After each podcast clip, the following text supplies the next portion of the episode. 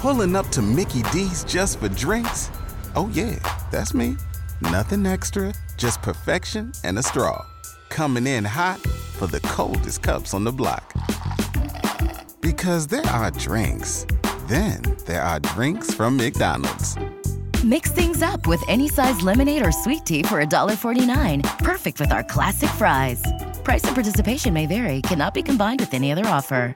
Ba da ba ba ba. All right, let's get this out of the way right out of the chute here as we approach the 4th of July very quickly, Independence Day in just a few days, right, on Saturday. Uh, so we'll get these, these phrases out of the way. Hot as a firecracker. Your only fireworks are not going to be on the 4th of July. Mother Nature will supply some of your fireworks leading up to the 4th.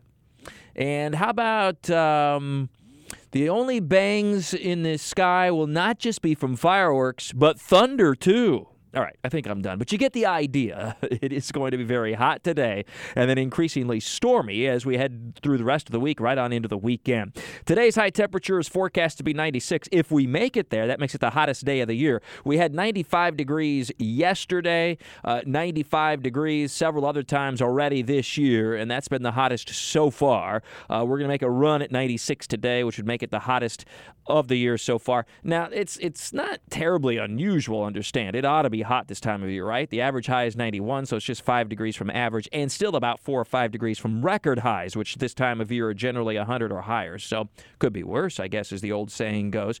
And we will start to see at least a few more afternoon and st- uh, evening storms today.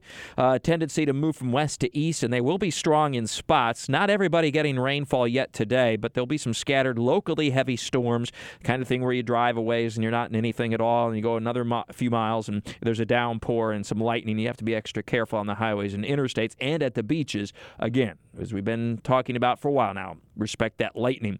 And as we go through this week, each day gets stormier. So we'll go from storm coverage of maybe 40% of the area this afternoon to as high as 60 to 70% tomorrow afternoon and as high as 90% by Thursday and Friday. Point being, everybody in the end is going to get some rain this week, and some spots will get a lot of rain, as again, you'd expect for this time of year as we head into the peak of our thunderstorm season.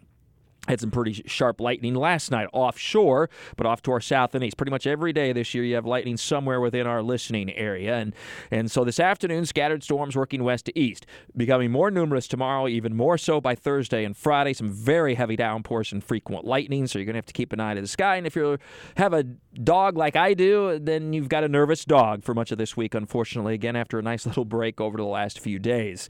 We're looking at temperatures coming down some too, though, thanks to the increase in thunderstorms and some cloud cover. Now, again, we're in that time of year where coming down means we're still reaching the lower 90s, but at least it's not the mid to upper 90s. And then those storms, of course, cool the temperatures even more dramatically, at least for a while. Humidity will continue to be sky high, so feel like temperatures, which will be 101 to 105 today, will still be around the century mark for a good part of the week. And then as we head into the 4th of July on Saturday, the stormy weather pattern continues, unfortunately. Now, it's not a washout.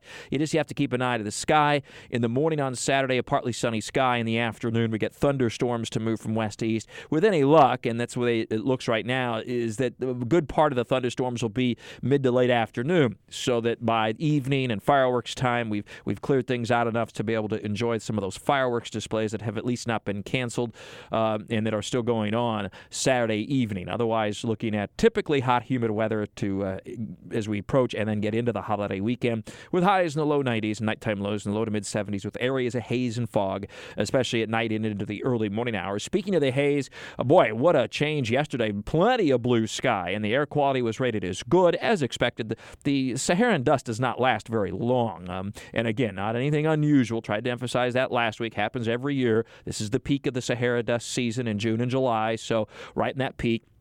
And there's another pretty good dust cloud coming off Africa now, but it looks like it breaks up more than this last one did before it gets here. But we still will get some interludes of dust between now and the end of July. Uh, and of course, it doesn't always mean a cutoff of the hurricane potential. And in fact, we had Dolly form last week, a tropical storm. And this week, with much less dust, we don't have any hurricanes. So that's not how it works every single time. I talk more about that in Talking the Tropics with Mike. Speaking of which, the tropics look to be in pretty good shape right now. We have a low pressure that'll be developing over the western Atlantic, but moving to the northeast and away from the U.S., so even with some development, it's no big deal. A tropical wave approaching the southeastern Caribbean is going to be shredded apart by shear, which is typical this time of year. So uh, we're in good shape in the tropics now and likely right into the 4th of July weekend which is, of course, some good news.